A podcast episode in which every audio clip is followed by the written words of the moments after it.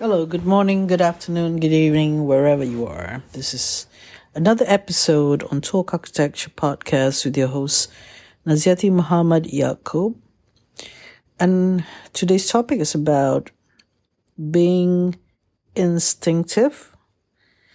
Instinctive is something that you do not need to have conscious reasoning when you are doing something.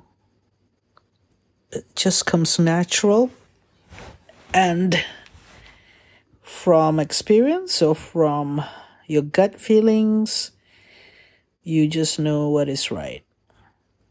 Why I am bringing up this topic with regard to architectural design and practice is based on a conversation that I had with a, someone who is a um, very experienced architect who works on the site a lot, who um, I want to have a bit of a chat with because um, working at that level and in a company that is, shall we say, a big company in my country and who pride themselves as um, a company that has good design and well run uh, practice. So, with a lot of award winning projects and so on. So, the quality that is needed in terms of um, being the associate or the partner or the director in the company, which which oversee the um, results or which make sure that the design from conception is being realized right until it is built is a big plus for this company. And you would want workers or staff or design designers that are just know what to do, just have the common sense and just know instinctively what to do when uh, challenge or when coming across a problem on site at the site where the building is about to be built and be able to interpret the drawings that come out of the design office and be able to justify or reason out the drawings and working out something that is um, not complete or the drawings are not clear or something like that with the other consultants and the contractors site.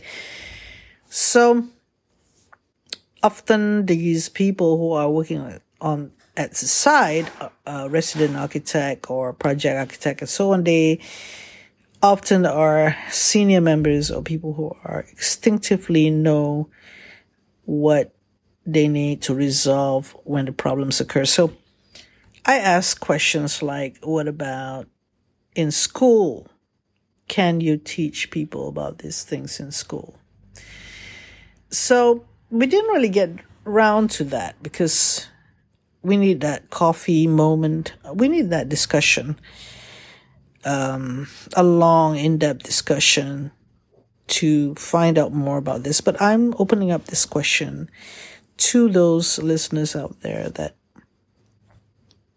keep keep listening to the podcast because that will be something that I want to deal with. I want to understand further about the role of being instinctive in a designer and where does it come from? Can it come from the school?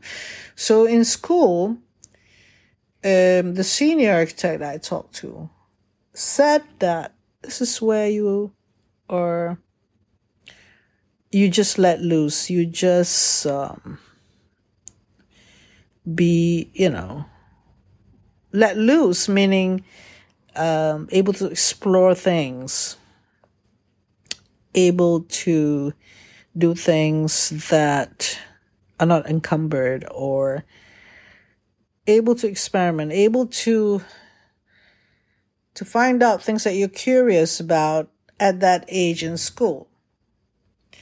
So then you have is, being instinctive. And I like to use something that I have read with regard to strikers of football players who are scoring goals and who outshine, outdid themselves and score many goals or breaking records of scoring the number, the most number of goals in the Premier League. And when I was watching a video or listening to the discussion or interview that they had with others, he mentioned that the visualization or visioning of the goal or how they would do, kick the ball and how the ball would most probably get into the goal over and over in their mind and practicing it over and over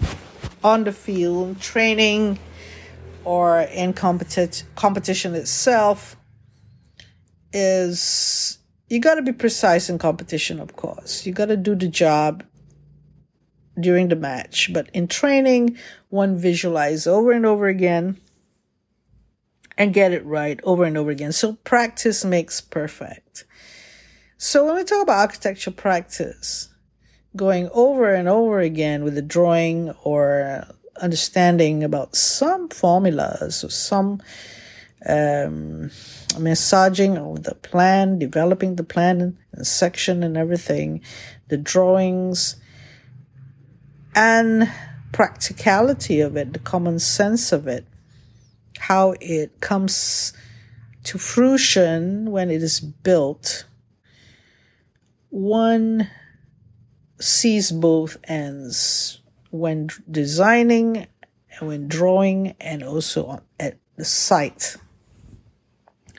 this reading of it over and over again, of understanding intuitively understanding what comes before and after in terms of assembly of the different building elements, putting together, integrated together, and coming up with a good design is something that comes out of practice and that intuitively one would acquire this without conscious reasoning. It is something that one has at one's fingertip in terms of what is a designer. When we compare a designer with a football player, striker, what is a designer? It has to do with the ability to translate into built from the drawings. Yeah, the drawings are good enough or interpreted well enough. So in the process of contract implementation at site when you receive drawings from the office. And I'm reading what the senior architect's trying to tell me that receiving those plans and drawings and then being on site and giving instruction or clarifying what is to be done, um, readjusting the plans and reprinting it and getting it right because it's based on experience, based on the the frequent um, the frequent encounters or understanding of what goes, uh, what one has to do to make it uh, work. Really, is that ability, that skill, comes with comes with the experience. Now, it can take a long time or it can take a short time, depending on the person. Is it to do with talent or is it to do with hard work? Is being instinctive, intuitive, is that an indication of the talent and skill that a person has? So, why would one be opposite to being intuitive, which is someone who has to think a lot before resolving the thing. go over again every single time? Is it confidence that allows one to be much more intuitive and able to overcome the challenge in a at the moment, in the moment? So, these are some of the questions that uh, one would like to ask. If one is a much more intuitive person uh, and being trained to be intuitive earlier on, will one be intuitive when one works in the office? Is the skill to be intuitive a natural thing that just need to happen or is it something one has to learn to be intuitive? Now some of these questions like i would like to relate to that football player talking about how he envisioned the thing again and again. And visualizing and visioning something.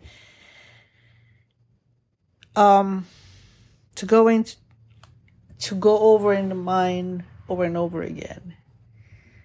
What he did was he want to win. He want to be highly skilled, knowing where, how to kick the ball at what, and all his emotions are intact as well. At that time, he's cool as a cucumber, and he's able to strike the ball sweetly and there are other factors involved, whether how close the defender is, this, the, shall we say, the distance the ball is from the goal and what situation. Maybe at that time, the crowd is vociferous or the crowd is, vi- shall we say, uh, quiet or the crowd is vocal, urging him on. Maybe that's other factors that could make him score the goal, apart from him being visualizing it to get into the goal when he does his practice. So, what is that to do with architecture design? Now, obviously, the skill is different. Why I, I'm trying to see and relate this to a football player when you are intuitive and solving problems. It's that there's that visualizing part. I mean, what's the difference between visualizing getting the ball into the goal and visualizing architecture?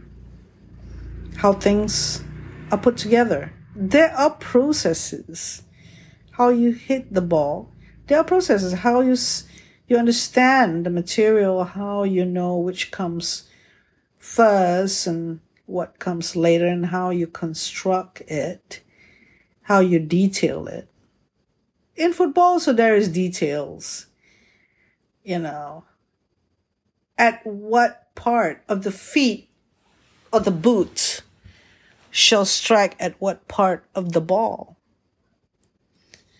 and how that would make a strike that will determine that weight of the ball floating in or being struck in a way that will make the ball trajectory or the way it is being hit or the outcome of being hit to be able to spin in a way that it could go beyond above people's heads and get into the goal. So th- these are details, such as architecture is a detail as well.